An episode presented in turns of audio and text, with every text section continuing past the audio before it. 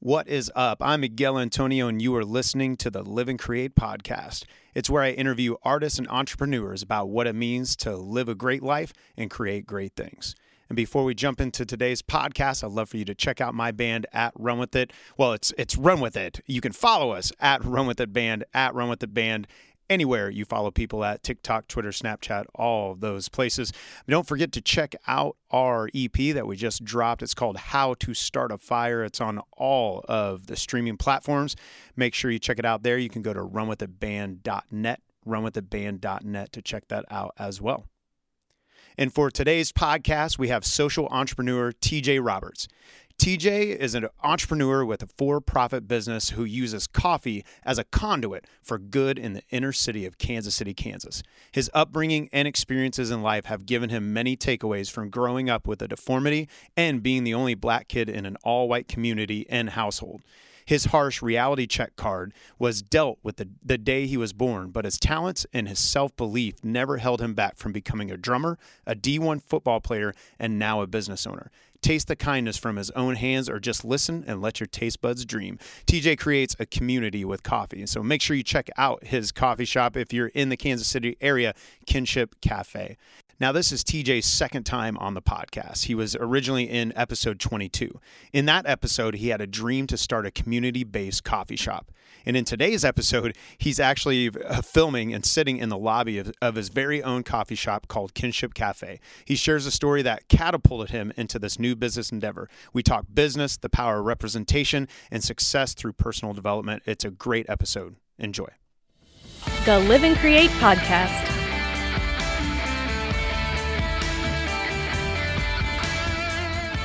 You asked how things are going. Things are going good, man. Um, honestly, what the last time I talked, we were talking about doing something like this, and now it's happening. So it's Right. pretty kind of crazy to put this in full kind of swing. it's wild.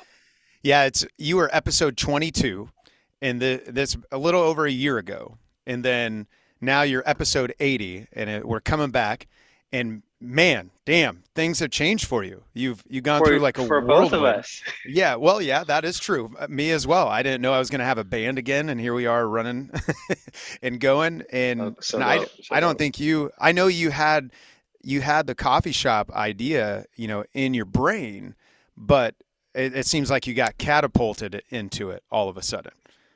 Yeah, no, that's probably the best way to put it. Catapult, you know, pushed, shoved, thrown, um, Kicked. belligerently. Yeah, whatever you want to put over that. Um, yeah, I don't know how kinda- much you want to share or can even share of that story mean, as well. Yeah, I mean, you know, like what we talked a year ago, and these were a lot. A lot of these things were kind of dreams and goals, visions, kind of things that I saw myself wanting to do and wanting to be able to com- become, and then it kind of got pushed uh, ahead of time, really, um, where where uh, th- an opportunity presented itself for me to be able to like discuss you know lease options and different things at a location and open up a coffee shop here in downtown kansas city kansas. Um, those conversations were going very well as as well as my insurance business where i had hired out two new people and you know we were starting to i mean train and get everything rolling as far as roles and just those types of things.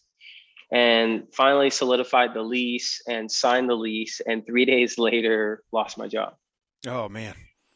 and so that that to me was you know a, it came out of nowhere. I obviously had to lay off people um, which was a difficult process as you can imagine getting people to hire at this time during during 2021 like it's hard Right. to hire people and you find people that are perfect fits and they leave their jobs to come work with you and for you and then like three weeks in you're telling them this you know so it's kind it was a big And I know your heart for people, it, it always shines through. Like I can always tell you care deeply about the people you're working alongside or that's working for you. so oh man I, I'm sure that's compounded, uh, a compounded thing for you.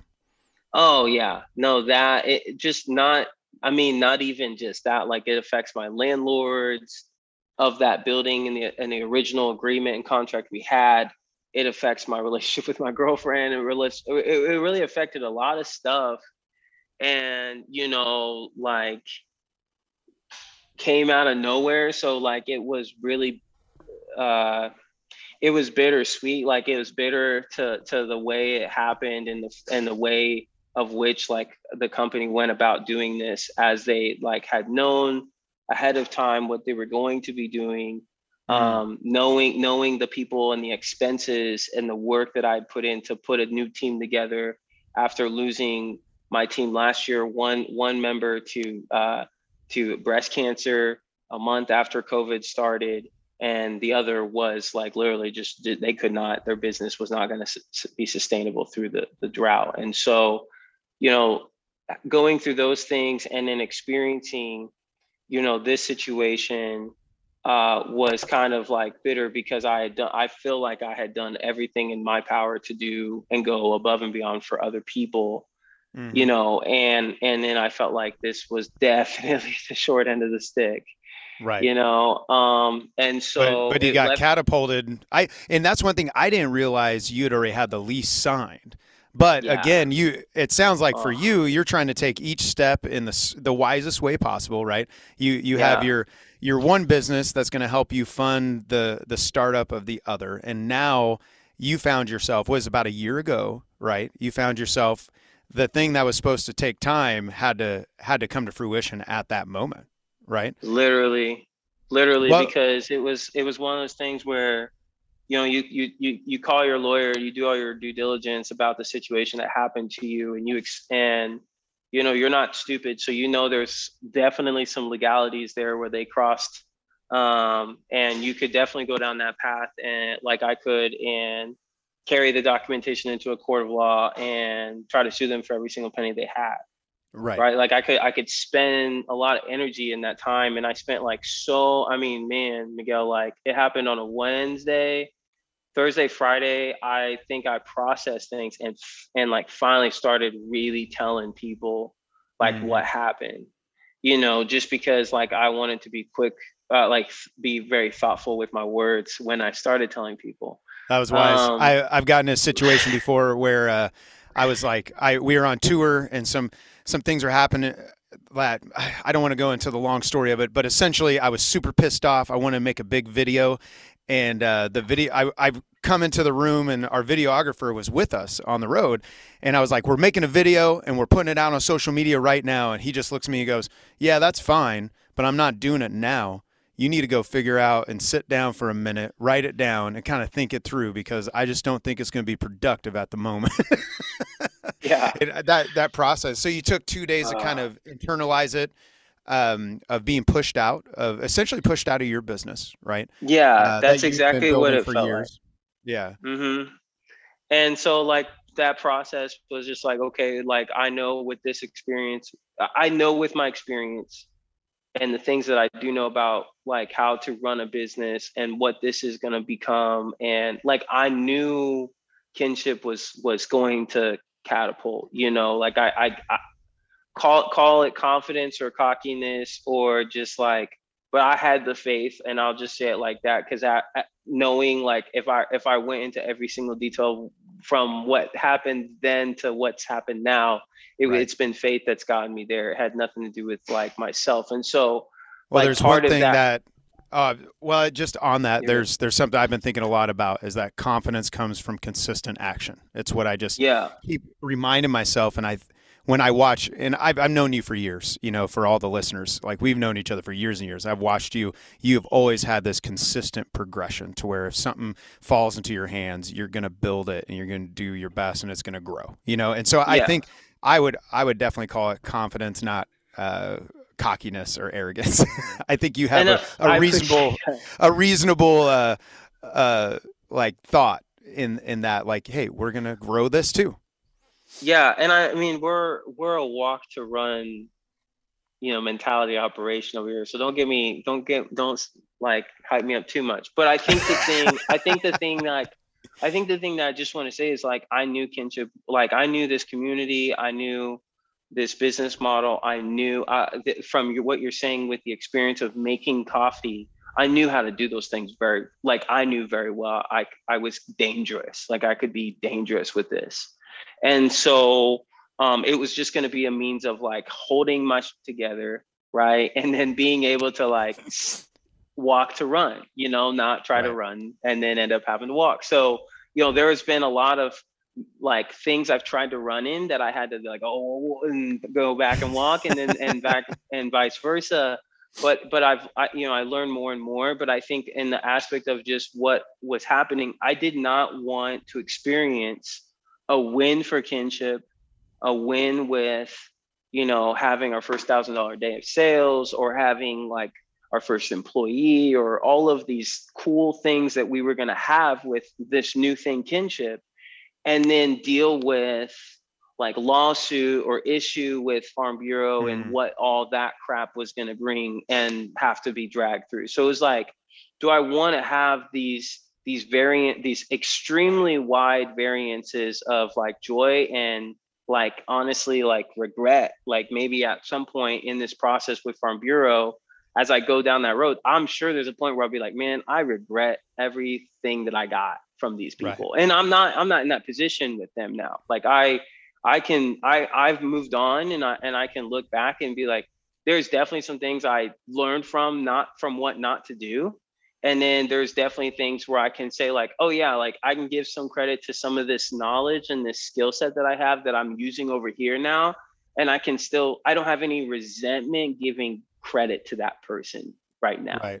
Uh, well, that's that that's change. a cool place to that's a cool place to be within that. And honestly, I in there, I think that's such a powerful lesson. You know, it seems like some of the the most uh, productive people out there will often point to like sideways energy. Like there's things that they could pursue, but it's just not worth it. So things as simple as like uh, there's there's an investor I've been quoting a lot, but his name's Naval, and he's been talking about where like there's some things like even just taking something back to a store that's only like 20 bucks or like returning something to Amazon. He's like, it's just not worth my energy anymore. So I just rather give it to somebody. yeah. and uh, because of where, what he's earning. And, and then I, there was a producer I worked with where he could have taken someone to court for like 10,000 plus dollars. And, and I'm sure you're talking even more, but like for him, he was like, you know what, just for my own sanity, my own heart in my mind and my focus. I wanted to be focused on the future, not the past. And he let it go. Yeah. And honestly, it seems like the people who do, do those kind of things end up way better uh, as time goes on. So that's that's a huge lesson, man. No doubt, a very hard road to walk uh, from what you came through, though. Yeah, and the and the the road is still there, so it's still being walked. Um, but it's but it's like you know, I I think one thing is that kind of back to that confidence thing you know, I want to feel confident in the moves I make and the mm-hmm. way that I feel about what I'm doing. And this is my way of kind of honestly creating that boundary for me to make sure that I can ach- achieve that. You know, it's like, I don't want that in my life. All right, it's gone. Like, you know, and that's kind of like when it comes to like the, the dire need of like what this business needs, like I, it's kind of sacred to me eh, because mm-hmm. of how, of how it's happening. And, and so it's yeah. just like, I, I take that to I, you know I even I'm fine tooth combing myself, you know, to make sure like you know I I don't put myself in bad situations or that I don't you know uh, my thing is relationships. So kinship is extending its relationships every day with people that come in new or coming back or or right. a new vendor that we work with so for so for me the maintaining those types of relationships are incredibly important to me and a lot of things can happen right i can get a, a drink mixed up or i can make a, a catering order wrong or i i might mess up uh, you know some communi- communication with one of our vendors like those things can happen and i think the mm-hmm. most important thing is like i try to just maintain like authenticity and ownership in that moment and then incredible like i'm going to try to exceed those expectations the next time you come in or the next or or just like the next moment we have. Like i'm sorry and that next moment might literally be right there and be like all right shoot like today this guy this today this guy grabbed like a donut and i had my back turned to him and we have donuts for display. And he literally like i turn around and he's like eating a donut and i'm like where did you get that donut? And he goes he points his display and I go, that's a week. I was like, that's a week old donut, you know? And like his, you know, his people are laughing at him. And I'm like, you know what? Like I had already put the donut on the bar for him to grab. So I was like, just have two donuts. Like yeah. I'm not, I'm not going to take You're like, please This- don't this- judge our donuts off that week old donut that's just there for the display, bro. he did say he did say it was he was like honestly this is really good and i was just like okay well There you go. Go to Kinship Cafe. Even if it's a week old donut, it still tastes. It's still, Wow, it still that's tastes awesome. good. It still tastes fire. But no, it was just, it's, you know, people, those things happen and you can make light of it and, you know, um, or, or literally, you know, you can try to just make the best out of the moment. And so like That's for funny. me and, and those experiences to, from like making a drink to like having something extremely serious, like a lawsuit or something like I, I do try to make those experiences very authentic and i do try to you know like in that process with the with with uh farm bureau you know we we're still hung out on the lease you know and so part of been you know talking with the landlord and trying to you know con you know be very authentic in in this situation and, and saying like you know i have no malice against what needs to be done here but this is where i'm at and this is what Right. Where where I'm choosing to move forward and however you choose to go about this that is completely up to you. But in my I'm I'm okay accepting full authority over a 2025 leased space Oh, or or or I'm what I'm going to let you deal with things the way you feel like you like you you shouldn't I I shouldn't feel like I should be getting punished furthermore from the Right. situation. But if you want to by legal action you can but I, i'm this is where i'm at you know and so just Mm-hmm. just been trying to like be authentic with people which has been really hard but i mean yeah. That sounds like some tough conversations to have. oh man that that Those yeah are not the ones I you mean, want to have.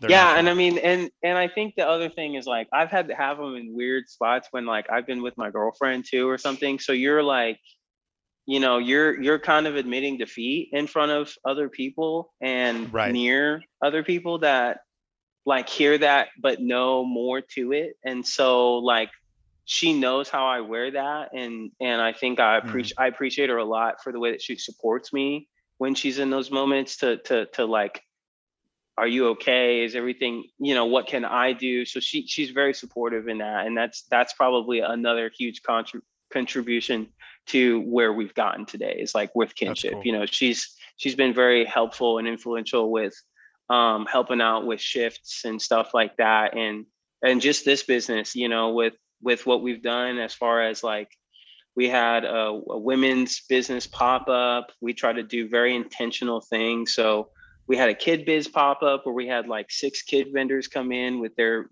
own businesses and vend for a weekend and then we had a women's business pop up for women's history month and uh, obviously we had a black history month pop up which was just like insane and so we we just we have like a really good time and, and i mean um, you can kind of see some of the artwork. We have like an art a really cool like art installation that we just got uh, i just got uh, installed um, which is just focusing towards black artists um, which you know is something like we're we're very intentional about with who we represent here um, and that's the black and brown communities um, with kansas city kansas being such an inner like we are in the inner city of, of downtown kck um, that that representation is honestly just walking around us all the time but not having like that access or that representation where they go to see things like uh, in a coffee shop. Um, they see something that they their culture has value to like that's something that they can kind of hang their hat on and have some pride towards um, Right. we we we really pride on that and so we have a lot of that type of representation here um, with art with retail um, with even some of our drink and food options um, and that's something like we we practice very uh, uh thoroughly like i'm like you had said earlier like i'm a person that takes something and, and kind of builds upon and Right. like anna my girlfriend hates it she's always i'm always like maybe i could make this food a little bit better. And she's like just stop. Like it's good. Like you, you, we've sold maybe a thousand of these now. Like you just people like it the way it is. You're like, I Um, don't know. It could be a little better. A little yeah, better.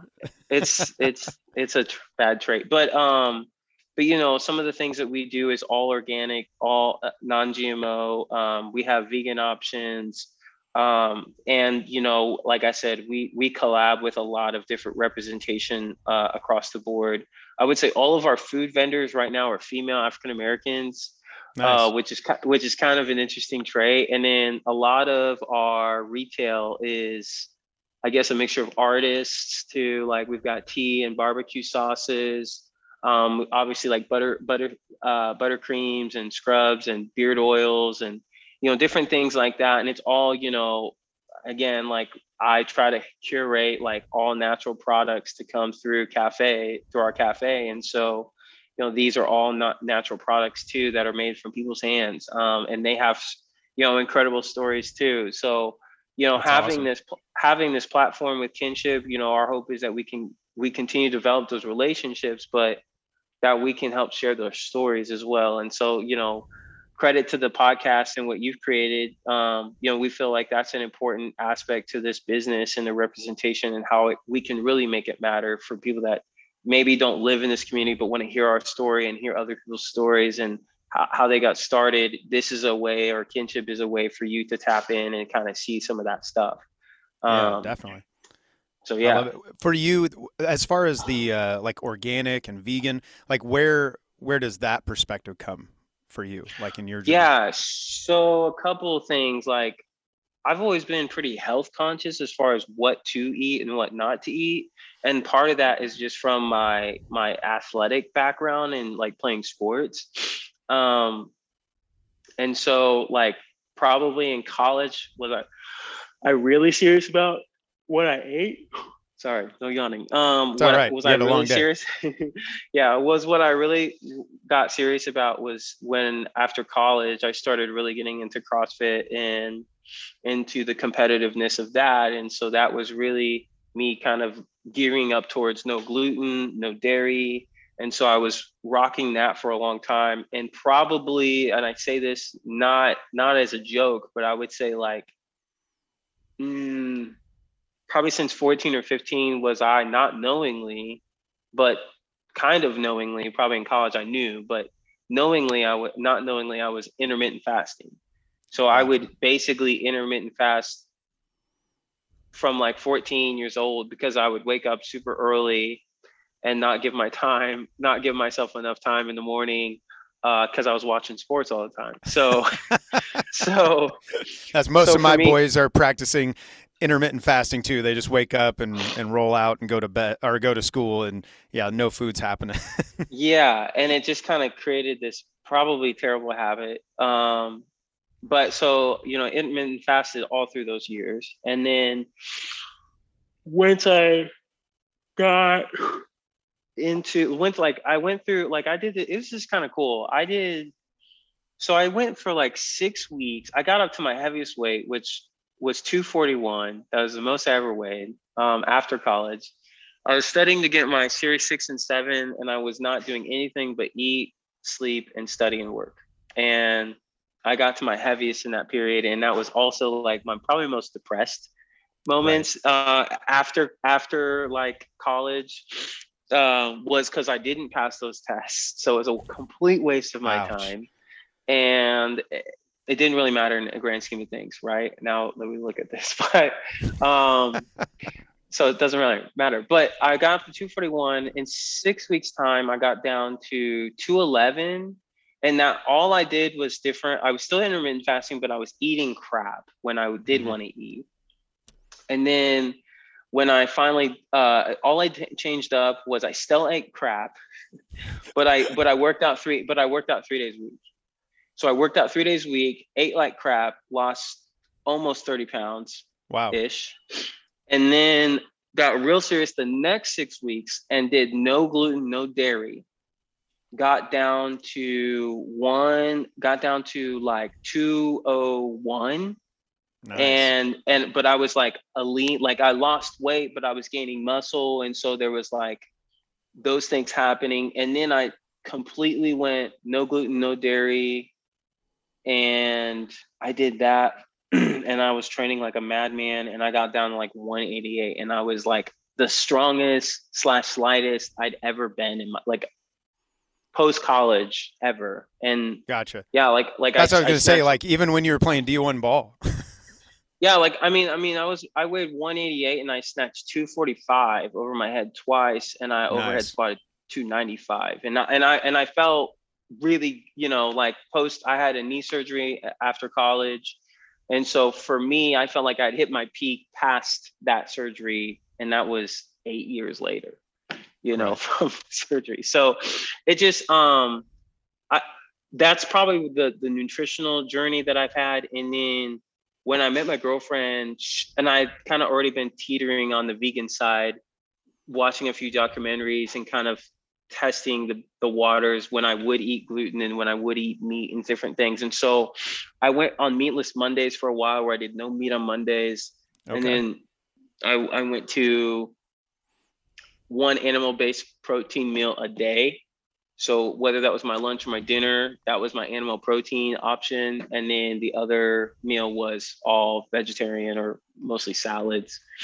And so I've kind of hovered around 190 to 195 since college. And that's probably like, I'm probably saying that's healthy, but it doesn't feel like a healthy 195. So it feels like a flabby 195 if I'm being honest. So, so I've got to build up my muscle density back up. So watch out for, for, so are you, are you fully vegan now or just kind of like percentage? No, I, I would say I'm probably more like 60 40. There's days okay. when I just, I honestly don't even really feel like having meat, or it just doesn't come to my mind to have meat. Now that I've gone through so many different transitions and tried different like diet habits, now it's more like, well, I can do this because I've done it before. So let's just do this, you know? Right. Um, and, and I think someone told me the other day, like, I'm a means of, I'm, I'm the kind of person that just get, I get what I need. And that's like I just get what I need, you know, and, and that's kind of like I'm kind of like three hours of sleep. That's what I need, you know. Uh, that like that's just you know that's just kind of how it, it, I rolled, and I think right. that probably is not a good thing. I mean, but it's long term. I think far, that could so. probably tear you down, not getting that extra sleep. That, that, that can be rough, but oh, there's yeah, when times was, when I'm like, there's times when I wake up and I go, I need extra sleep, and I you can feel sleep. it. yeah. Now I I get you on that, especially like when I when we were on tour, and we'll be getting back to that sooner than later. Uh, you know, I'll be I'll be sleeping in. It, I try to sleep as much as possible because it's usually I have late nights, and there's just so much like drag. Uh, but then when I'm home, typically I can do like four or five hours a night, and I feel good. Where most people can't. Um, but then every once in a while, I'll sleep for like twelve and just kind of like re almost like refuel my body up on sleep and then during the week I'm just so I feel like I get in a zone where I'm just so focused. It's like I'm like today I woke up at 3:30 and like tried to keep going back to sleep but my body wouldn't. Yes. And I'm like I think I was so, just so excited so for the week. What do you think that is? what do you I mean, what do you think that it cuz so like I I I I have a like my alarm clock like I set it every day. Right. Every day I set it as like a habit, but it never, I never get to my alarm clock. You're waking never. up before it? Always. So, so like, why, why do you think like you, like I'll wake up and I just, you know, it right. could be, and it, and it doesn't really matter. It's more of like your body, I, my body got what I needed. I wake up and I'm ready to go. Like, is that, like why do you think that is for like when you have those days why do you think that is as opposed to other days? And is it like a thing hmm. maybe you do at night that like gets you ready for that? You know that's a good question. I think some of it and just, this is just speaking from my own personal anecdotal experience. I don't know what it is obviously for everyone else but i like for me i know i'm going into this week. This week is insane for me but it's all great stuff. Like I'm super pumped about it. And one reason it's insane is because I know next week we're going to be going to the Dominican. And so I'm excited about that as well. And so it's like I think uh, luckily today it was more just from a place of like, oh yeah, I'm excited for this day and I'd also have to get all these things done before I leave the country. And I think that was what it was. Sometimes it's anxiety. Sometimes I think I'm just so like overwhelmed that I know I need to get my ass up and get some things done. Um, but yeah, I. But it is weird because I overall, even if I only got four four and a half hours of sleep, I tend to feel much better in just more a, a better mental state uh, during the day than if I sleep in, in, in general. And So, but I, I think that's a personal thing. I know there's some people who operate really well and they sleep till like 10 and they like their, their lives end up going, they go to sleep at like two in the morning, you know, and it's like they offset it. I have some friends who are like that, like successful business owners doing all sorts of things. And that's just, that's just how they live. Um, but it was funny because when I did the Ironman training, it was so intense. I could not get up early. Like I, I was I had to sleep for a minimum of eight hours, if not more. And that was one of the first seasons in my life that I can remember that I was like that. But it literally like where you were like, I gotta I gotta go to bed. I gotta wake up yeah. tomorrow and train. Because it was yeah. it was probably twenty to thirty hours of of exercising training a week. Um, on top of all the mental preparation and all the other things, I think that that season is about a two year a year and a half, two year period. That season just and you're you're took you're, it out you're. Yeah, because you're meal prepping, bro. And that's the thing. It's like and eating, eating, eating nonstop. eating nonstop like because the meal prep. But but it's because you're you're replenishing, right? It's oh, all yeah. replenished uh, program. But it's like you have so much appreciation. You have so much appreciation for athletes that can translate their skill set to business. Absolutely. Well, I learned so much. I still reflect on that journey. I'm glad I took that journey. It that season's over for me, at least for the time being. Maybe when I retire, which I don't know if I ever will, because I, I, mean, let's. I'm a, driven dude. I, I, like going, but if I do, uh, but I yeah, I take so many lessons. I'm constantly referencing it uh, to myself and to others of of things I learned along that journey. It was powerful. Yeah, and I think I think those are the things like I dial in the same way. And i think with me like with my with me and the way that i do business it is a hype. Like i get very hyped up. I get very excited. I had a meeting last week. Guy told me his vision his dream his like five year plan and i literally just blew it up for him. And like not not like not like in a bad way but just was right. like like he was telling me everything and i'm he gave me something to taste and I'm tasting it and I'm hearing him speak and I'm hearing his story and I'm like, this guy has everything within himself to do what he's talking about. But That's he kept awesome. telling me, he kept telling me, I just can't, I don't know. This isn't, I don't, I don't have, it's just like all of that. And there's, there are reservations, very valid reservations. Like I'm not, you know, very valid reservations until I expanded his mind and blew his dream into smithereens and said, I, I literally said, bro, you can do that. And he just looked at me and he's like, and I'm like, I'm like, I'm like, no, bro, you can totally do this. And I and I told him all the reasons why. And then I told him it starts with how good this tastes, bro, because it was amazing. Right. Um, but but but I, I I firmly believe with what he was talking about and the way that he was talking about doing it, with his passion and his experiences because we had this was like 45 minutes into the meeting and i'm like bro you can do that. That's you have amazing. all of you have all of the means and all of the drive and all the passion. You don't need all the answers. You're asking questions that somebody else knows. Do you know that person? Yes you do. You just need to ask them that question. And he's just like i know that person. And i'm like yes you know the person to ask that question and I was like, this vision, this dream, it's not just yours. When you ask that person that for that help and they ask mm. to be mm. on the team, it's not your vision. It's your it's y'all's vision. It's y'all's dream. It's what you guys get. And because they know something you don't, you just so like share these resources and let's go. And he That's just was awesome. like, let's go. And so like and so like we got that we got done with the meeting and he was just like, bro, I'm a hella chill person. And my girl, I came home and my girl was like, what got into you you know because he you gave him some of that energy yes but but it's because but it's because like if you know if you if i see that someone has put the time bro and you know mm-hmm. this too like when you see someone like you're saying i've seen you from afar when you see someone from afar and you've seen them put in the time and right. they talk about that time and they go into detail it's like hearing someone talk about wood and they're like i know like you put it in their hand and they're like it's 16 ounces. Like I know, or or you give it to them and they're like, it's a six inch cut. You know, they know the wood, right? They feel right. it, they know it, they've worked it and been around it. So it's like when the person that's held all the wood says, I want to build a house, I don't know how to do it. I go, Yes, you do. Dude, like, you know how to it. build houses.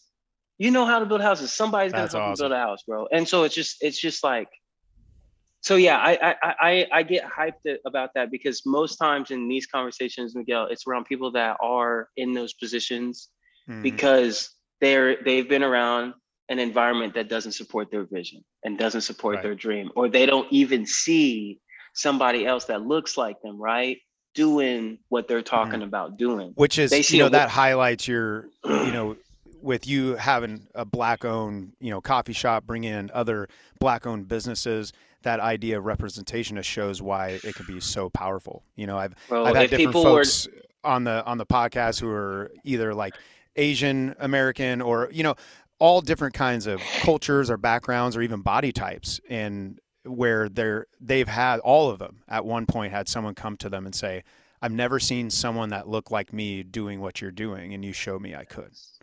And all those stories are so powerful. And I, I say that too because you know I think I I have actually had people ask me, well, why does it matter that it's a black woman, or why does it matter this or that? You know, it's like, well, it matters because, and just kind of break Sorry, down. But and, no and- and, and it's like know, it's like from someone, their- like from their perspective, they just had no context because they they have that particular person I'm thinking of is represented. You know, he was a white guy, and he's like Mhm. he's had representation everywhere, just because that is the majority of the culture uh, in America Yeah. at this point. And then yeah and i think and it's like hopefully it's like it opens some doors and eyes there. yeah i think it's you're lifting the veil you're lifting the veil of someone who's never who's never thought or even really needed to lift it themselves to see that and i think and i think there's a lot like there's so good for you for lifting his veil Hopefully, but but also yeah but also but also it's like but it's all but also it's like a lot of that is happening. Like a lot of veil lifting is happening. And i think Mhm. like what's most important about the people that are looking at that is like why are they showing why why is that person being the veil lifter? You see what i'm saying? Like there's a there's like the gatekeeper mentality like help me let, let me let me try to go somewhere with this. So so the gatekeeper mentality like the gatekeeper mentality knows that they have information that is Mhm. like being withheld and if it's given they know your destination like they know where you can go with it right right? and so when I think of someone as like the veil lifter, that is still lifting information to, and giving it to someone and saying, now you know this game. And now this game, like it means something. So, like, you know, now that this game is important, like this is what I want you to go do with it. And so, Mhm. like, what I'm saying is like, it's different from my perspective being the veil lifter Kinship Cafe being the veil lifter to a lot of white people who did not see this representation, Mm. rather than like Target or like like the news, like like like the Kansas City Star saying, "Oh, by the way, black people don't get represented represented much. Like here's the veil I we're see. lifting for you to see." And it's just like, no, like there's a reason why that person wants to be the veil lifter. Like there's there's a there's a there's an alter like ulterior motive, if you will, of of of the person that's lifting the veil. Does that make sense? Now, sense?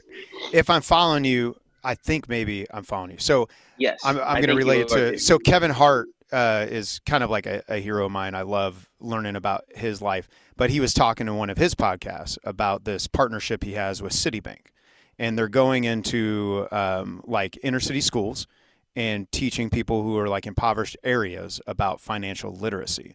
And it's like Citibank's been wanting to do it forever, but basically he told him he's like, listen, if you go in there, you know, Rick, who is this white dude who means well, Steve. but or Steve or you know whatever it is who who means well, they're not going to listen to you. And he's like, and that's why that partnership started because like where Kevin Hart came up from, he could come in and like speak genuinely in those contexts. Is that is that what you're talking about? Like that same kind of idea where in a sense he's kind of that veil lifter for other people to show him like no you don't have to like someone from the same place you came from from the yeah same imagine imagine struggles. imagine yes but imagine so so perfect example okay because imagine if that bank didn't have kevin hart doing it right okay like like like do you, do you see the optics of how the veil would if it's lifted by white people and they're like Yeah. hey we want to help black people and it's and like that that was their their discussion, you know, and they, it was kind of like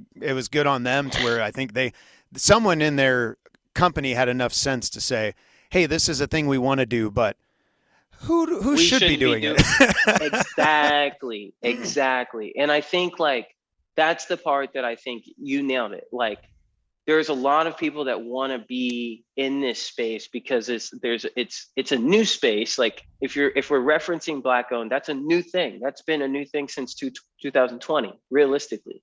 Mhm. um, to say that you were black owned or to say that you're you you you're basically categorizing your business from others in a way and i Right. think that got i think it gets misconstrued um, a lot of times because i think like i when i say we're black owned i don't reference it to my skin tone but i reference it more as like a traveled like a distance traveled and, and what- so and In what way? so I, so so I don't like think I so understand it- that. yeah so like so like i know for a fact that other white owned coffee shops did, for me to be mentioned with them they did not have to travel the as far as i've had to travel to get mentioned with them I got you. so like for me to get even like mentioned with another coffee shop that Mm-hmm. is been around for years, years, and everyone loves their drinks, love their stuff. Finally, like years later, finally in 2021 or 22, TJ Roberts, like Kinship Cafe, they get hoisted, and I'm saying, cool, like that took thousands of hours probably to get to this point.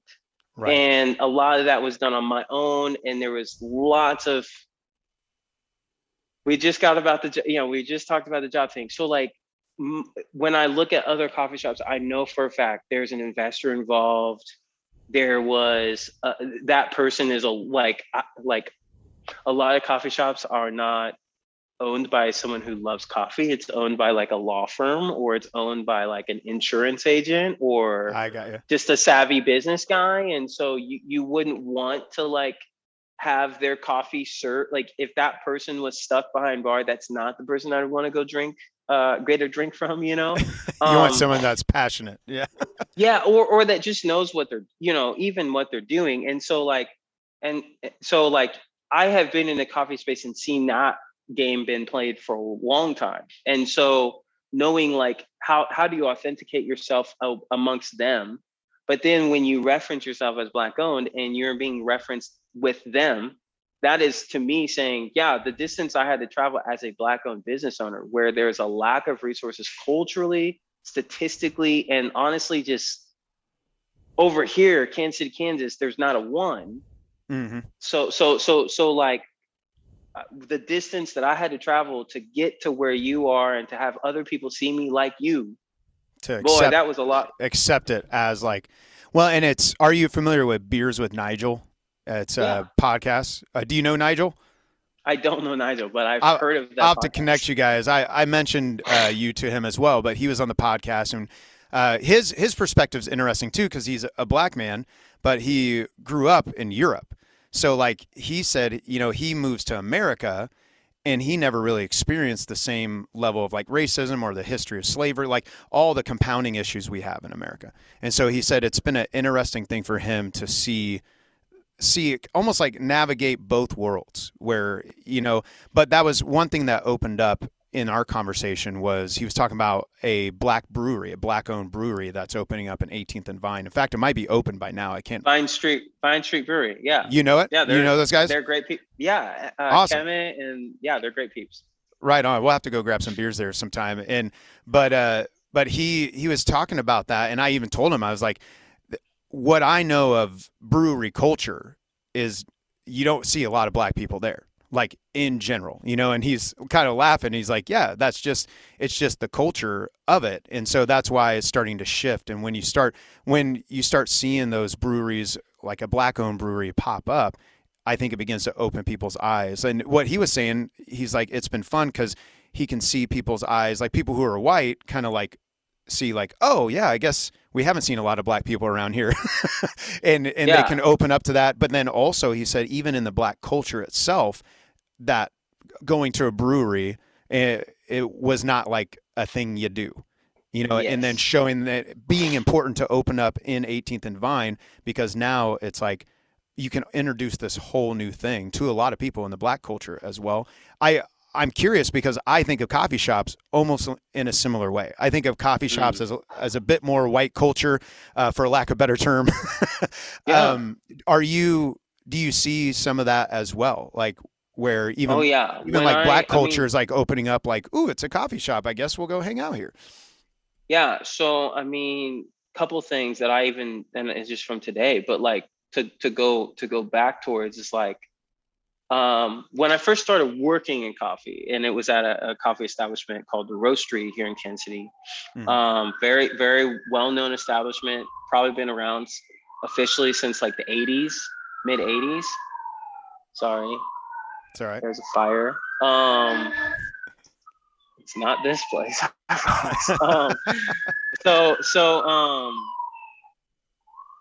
cool. That's the last one, I think. Um, so um, Roasterie was my first job getting into coffee, and even in that aspect, where I was working at, which was a very ritzy area in the metro, um, there were people. That Brookside?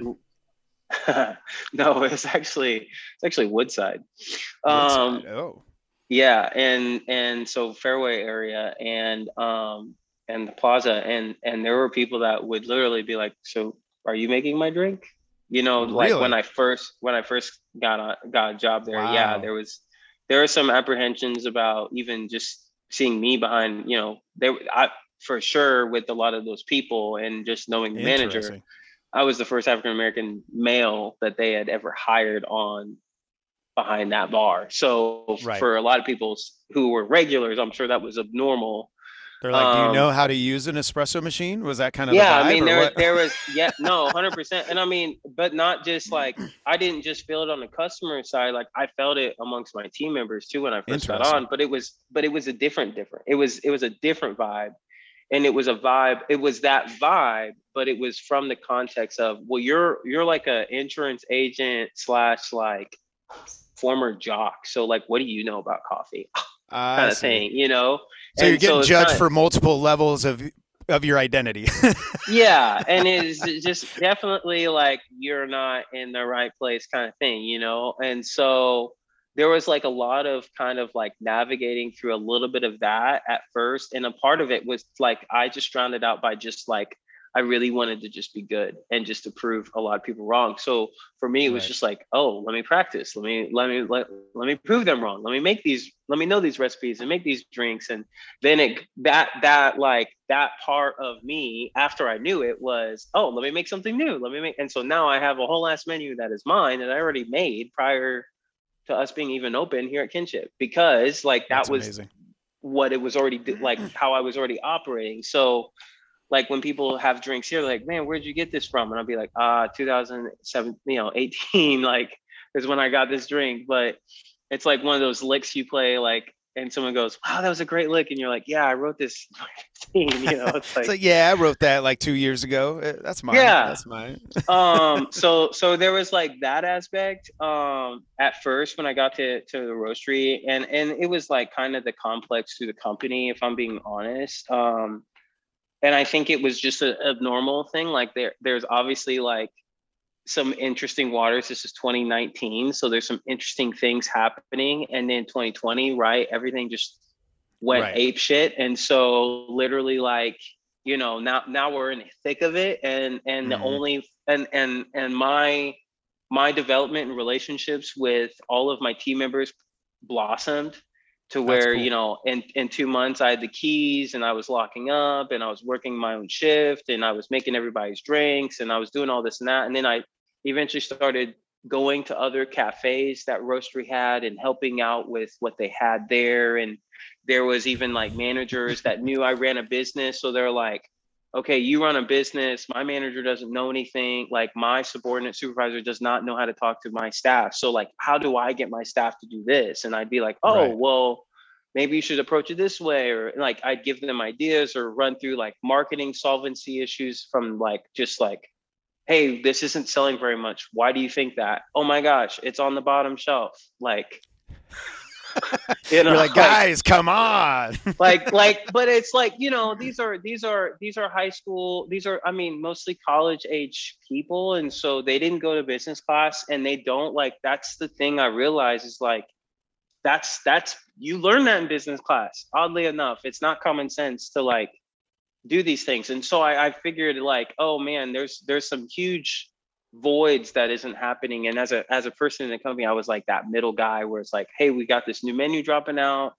Like, let's make sure we go through it. Managers, did you go through your stuff? And so it eventually became this situation where I was kind of like taking every care of everyone's hospitality like type stuff and then was also like helping out on shifts and bars as like because everyone was short staffed right and so and so then like I started negotiating my rent here, and I want I want to make this a point because I feel like I did this right, and I I, I want to give myself a pat on the back for this one because it set me up for it set me up for a lot of good stuff for from up till now and and forevermore. But I when I was at the Roasterie, like the Roasterie had some some rocky bumps with COVID, mm-hmm. and so did Messenger, and Messenger was was a larger conglomerate of like filling station, Black Dog, and Messenger were all like one company with Ibis originally. Interesting. I didn't um, know they um, were all wrapped together. It, uh, it was just a big family, and the, the the husband and wife they just gave kids different different businesses, you okay. know, and so they all operated as their own, but they all kind of were going the same family. Um, and so what happened in 2020 was the roastery and all of those companies mentioned all became one family um, and that family became Fairwave. And so hmm. what what happened that happened like right after COVID opened, and so in the middle of 2020 in July, we had this town hall meeting, and I show up back to work, and they're like making this huge announcement about this merger and Fairwave coming in and this and that and yada yada yada. This guy comes up and he's like, "Okay, and here's your new boss, CEO, and his name's Dan." And Dan comes walking down, and my jaw hits the floor.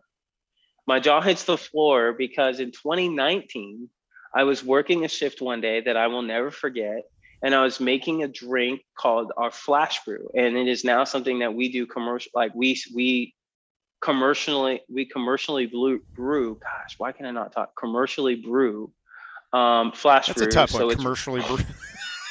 yeah. Gosh dang it tj no. Um, so so it's like it's it's a it's a pour over on ice and it's a very it's the best like if people say like if you're a coffee snob they'll say the the best hot coffee is a pour over because it's right. it's just the simplicity of of that. Um it's I've driven like 20 minutes out of our way on tour before just because I knew like there's this one spot in, in Nashville where I was like the pour over there and like then we'd come back through on vacation my wife's like literally uh-huh. we're going 20 minutes out of the way it's like yes for like a $7 cup of coffee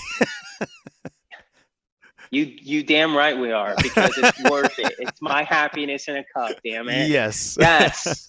Yeah. So so a flash brew is that but cold. So so we ratio out things differently to where when you're pouring that hot water over the beans, it's landing on cold water at the bottom of the dripper and it's creating this chemical process that's we call it flashing. And so it's it's not allowing the the the hot water to get to stay hot. It, it immediately makes it cold because it's landing on ice. And so it creates this chemical reaction because of the temperature change to have a different note and taste and and hmm. honestly just better better pro like quality of, of like what you get from your coffee and so it, it leaves it being less acidic and less less um um has less less acidity and less bitterness and so mm. it's really smooth and it honestly kind of looks like tea um, but it's just super smooth has a, a pretty great coffee, uh, caffeination rate um, and it's just like delicious and so i was making one of these for myself in 2019 and this dan guy comes in he comes in he's like what is that and i'm like oh it's this and he's like cool and he's like can i have one i was like it's not on our menu but if you just slide over here to the bar i'll like step aside and make one for you. And he's like, cool. So he sits the bar, we have this time, blah, blah, blah, blah. A year later, this guy goes, and our new owner, Dan Trott. And Dan comes walking down. It's that guy. That's crazy. and so that guy comes up, talks, and says, I'm the new owner, blah, blah, blah, blah. Here's the values. Here's everything we're about. And I was like digging it. And then we got done, and I walk up to him, and he's like, he just shook his hand, head, and he had a mask on, and he was just like, "Man, am I happy to see you?" That's awesome. And I was like, and I was like, for real? And he was like, he's like, yes, man. He's like, you were the your experience. I, I will never forget it. And he's like, I shared it with my investors the next day, and we closed No on the shit. fund. And I was Wow. like, oh. and so, and so That's so amazing. became- Like, yeah, we people immediately drink- became really good. He's drinking coffee like every day, but he remembered that pour over at that location. That's Yeah. that's pretty awesome. and so and so where i'm patting my back myself on the back for is while i was working with the company and as this opportunity came about i was the rent was negotiating really really well. And i was like yeah this is probably going to happen. Holy crap. And so i sent an email off to fairwave and i said and it was to all of their executives who i had now like i mean this was like the merger was july of 2020 and so this was March, April timeline of mm-hmm. 2021. And so we were, we had immediately become really close in that timeline. And then also, I'm working with Black Drip between that timeline.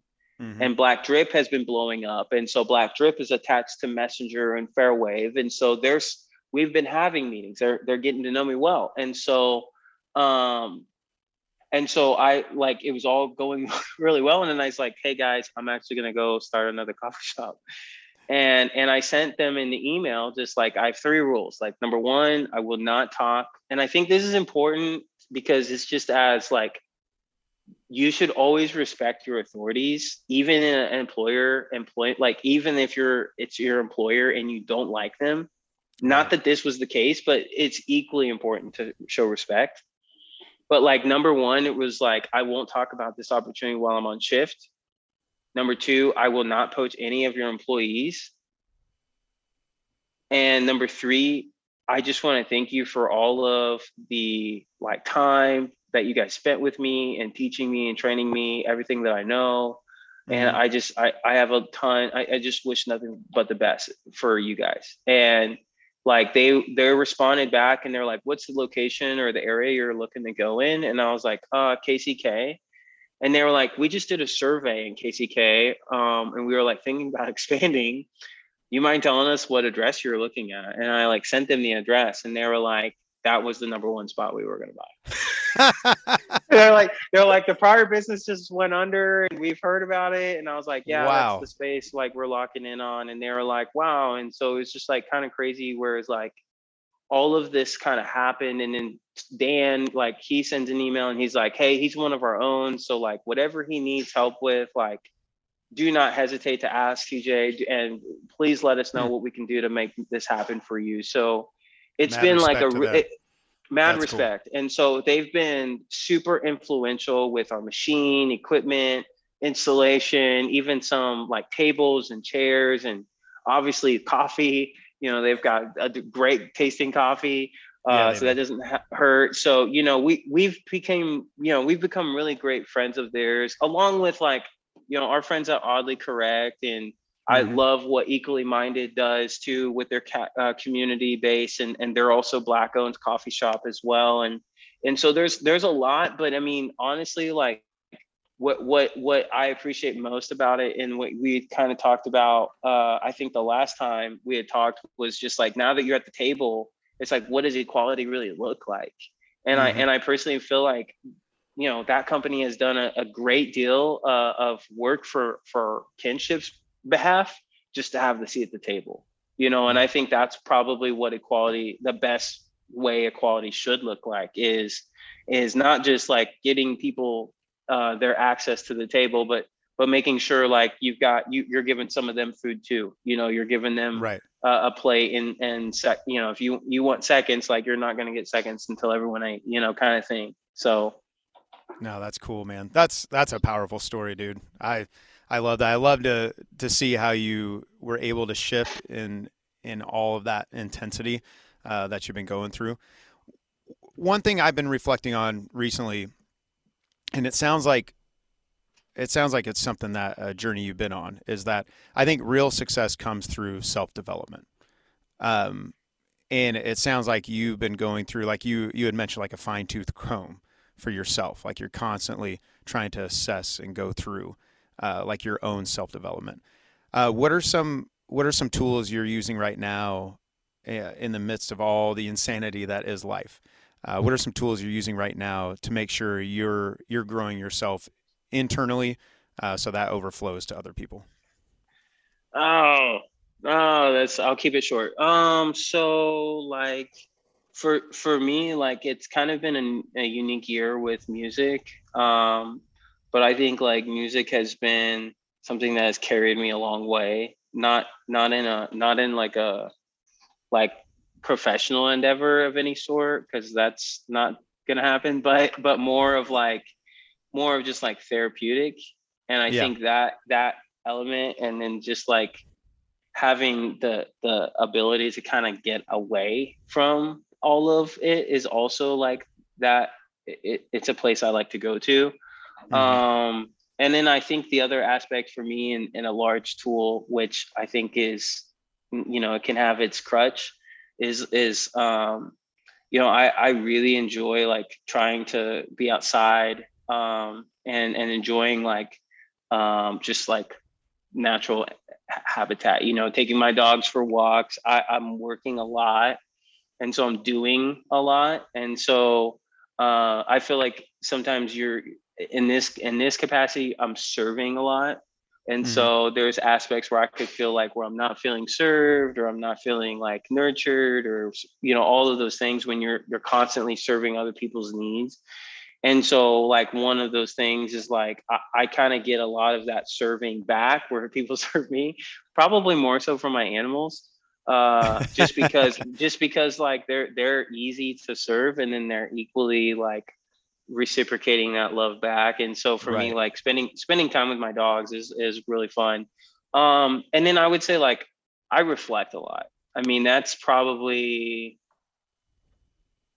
if if i have the downtime it's it's spent reflecting and, and journaling in my phone. Um, there's times where um, this kind of sounds weird, but there's times when I'm driving and I put no music on and I honestly like literally will hit record on my voice memo and I will just talk.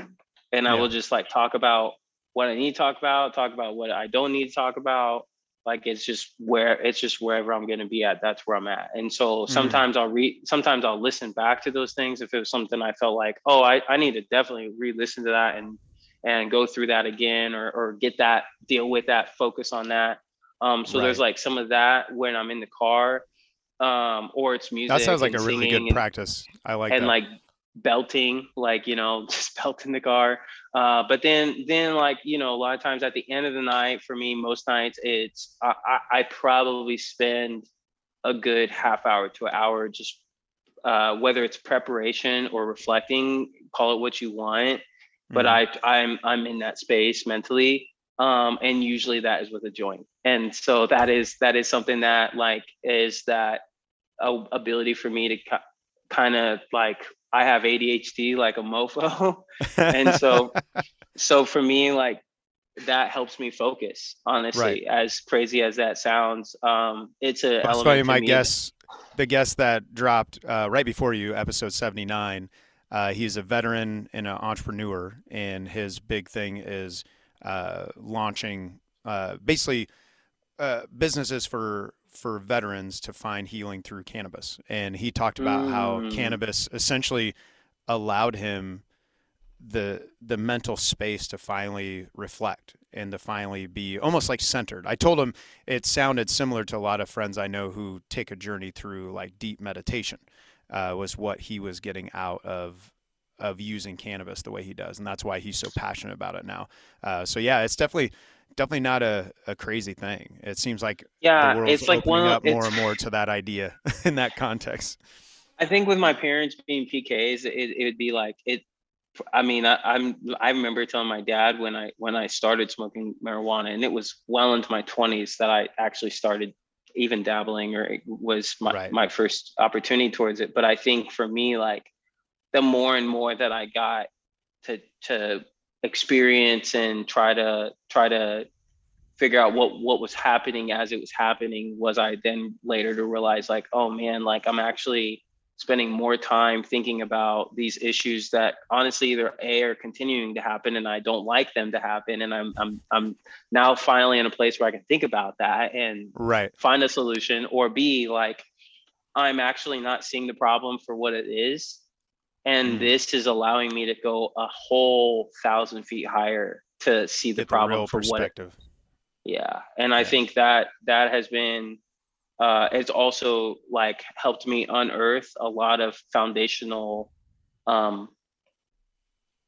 I, I, I mean, they're not lies, but there were lies like like Santa, like Santa's real, like that kind of lie. Like it's a lie right. that is a like gonna help you, and and you start unearthing or you start challenging some of those things that you were tr- taught as a kid, not mm. from your parents, but from everyone, and then you from start realizing culture like, at large, right? yeah and and i think the more you ask that question that everyone's the, the topic that everyone's you know discussing or going through mm-hmm. if you're asking the right questions like you know you're starting to get to the root of that problem. And and most of the times like people are talking around the problem and it's like no but the real root of the problem like like you know and and it's like okay well they're not they're not at my they're not at my frequency. They're not at my elevation. Like they're not seeing the truth that i'm seeing about the situation. Right. eventually like they'll either have to learn it the hard way like the rest of the world is going to have to figure out to do or they're gonna see it for what it really is. Um yeah.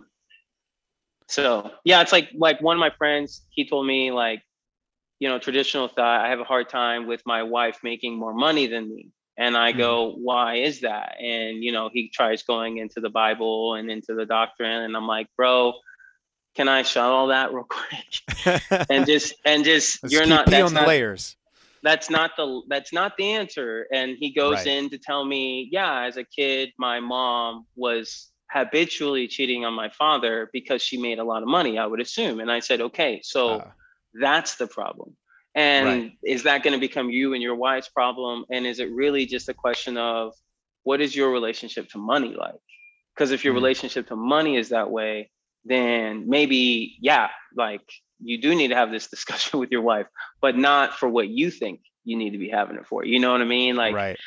And and like they were about to have a baby, so I'm like, if you're if you have a baby girl, you're gonna tell her she can't make more than her man, and she she can't start a business or do all these. Are you gonna cut her at the knees? And you know, all that and so you just start putting people into that perspective where they're like damn like mm-hmm. i sound and this doesn't make why would i you know all those questions you're yeah. like oh you tell me that's what you're you're telling me like you can't make less than your wife and and it stem and it stems all from that one thing and it expands to everything in his life absolutely right well and that's so, what's interesting when you hit those foundational things you find out all the stems, you know, all the things growing off of that one foundational thing. And yeah. I, I, I love, I love what you're talking about. It's like just digging down. And you keep asking thing, what's what's more, what's what's further behind that. What's further behind that. Well, and the thing that sucks, Miguel, is this guy's thirty some years old, and who mm. knows for how long? Maybe oh, yeah. let's just guess fifteen years. He's been telling other other men Oh yeah. For that matter, or, or as a as there's a so many things that I perpetuated kids, where like now I look back people and you're like right. I feel you. Yeah, there's things I think, you know, where I look back, I perpetuated different ideas and different stuff that I don't even agree with or believe in now, and I'm just like that's so wild. But I didn't take the time to really ask the the harder questions, you know. So that's huge, man. Well, dude, I uh, I know you're probably yeah. you've, you've, already had a long day. I know you got to get some rest, and I got to bounce off. But dude, thanks for, for sure, thanks bro. again for being on here. For the listener, make sure you go check out episode 20, 20 or episode 22 is is TJ's first time on the podcast. He shares just an incredible story of honestly, uh, even thinking about those things you shared. You seem to have this thing where you get in environments where people don't believe in you and you prove them wrong. And that's where you said you were going to be in D1 ball and then went an opposite direction, got pushed out of it, and then found your way into D1 ball with like, yeah, with everything set against you. With Coach Schneider. I mean, with Coach, Coach the, like, Schneider. like real real ball, you know, real ball, real ball. But it, yeah. So definitely go check out that story, and it's been cool just to hear. I I think one thing that's interesting about your story, and maybe down the road, once you get further into it, we could talk about it more. But um, it seems like there's sometimes people people don't grab a hold of their dream until they're like kicked out, you know, like kicked out of the nest to do it. And I wonder if sometimes maybe there's a listener out there who's just waiting for the right moment. And it's like it might be easier if you choose the moment, right? Luckily for you, you were a you already had the ball rolling, you know, for Kinship Yeah. Cafe. I think it just propelled you a lot quicker. But but yeah, having that perspective, what does it look like to really make it happen? And just there is no other options. There's no plan B. There's no it. plan B, and I and I think you just got to do it. Like you just said, fucking do it. But I think the other thing is that where where you get pitfalled and where you get stuck on is like I don't have all the answers. I don't know all the things, and I just continue to say like Elon Musk did not make that rocket himself. Right. Like you know what I mean? Like like Steve Jobs did not make Apple to what it is today by himself. Like there's so many other influential, incredibly influential people that are part of those businesses I mentioned that make those businesses function the way that they function. It started with an idea and someone someone just said, "Hey, can you help? Hey, can you do? Hey, I've got this. Can you make this?" They just made those other two pieces connect and and they're the CEO. You know, that's that's the person that's getting the credit just because it was their initial it's the organized faith. Thinker was- of the group. He was able to organize it all together, you know? Yeah. So So so, they didn't have all the answers and you just gotta push through. Like you just gotta fucking do it. oh yeah, man. Well, do you get That's some rest and uh, thanks bro. for uh, thanks for uh, making the time again. yes, bro. Likewise, always for you, man. It's good to see you, bro. Thank you for listening to the Live and Create podcast. If you like what you heard, make sure you subscribe and leave a comment or a review. The Live and Create Podcast.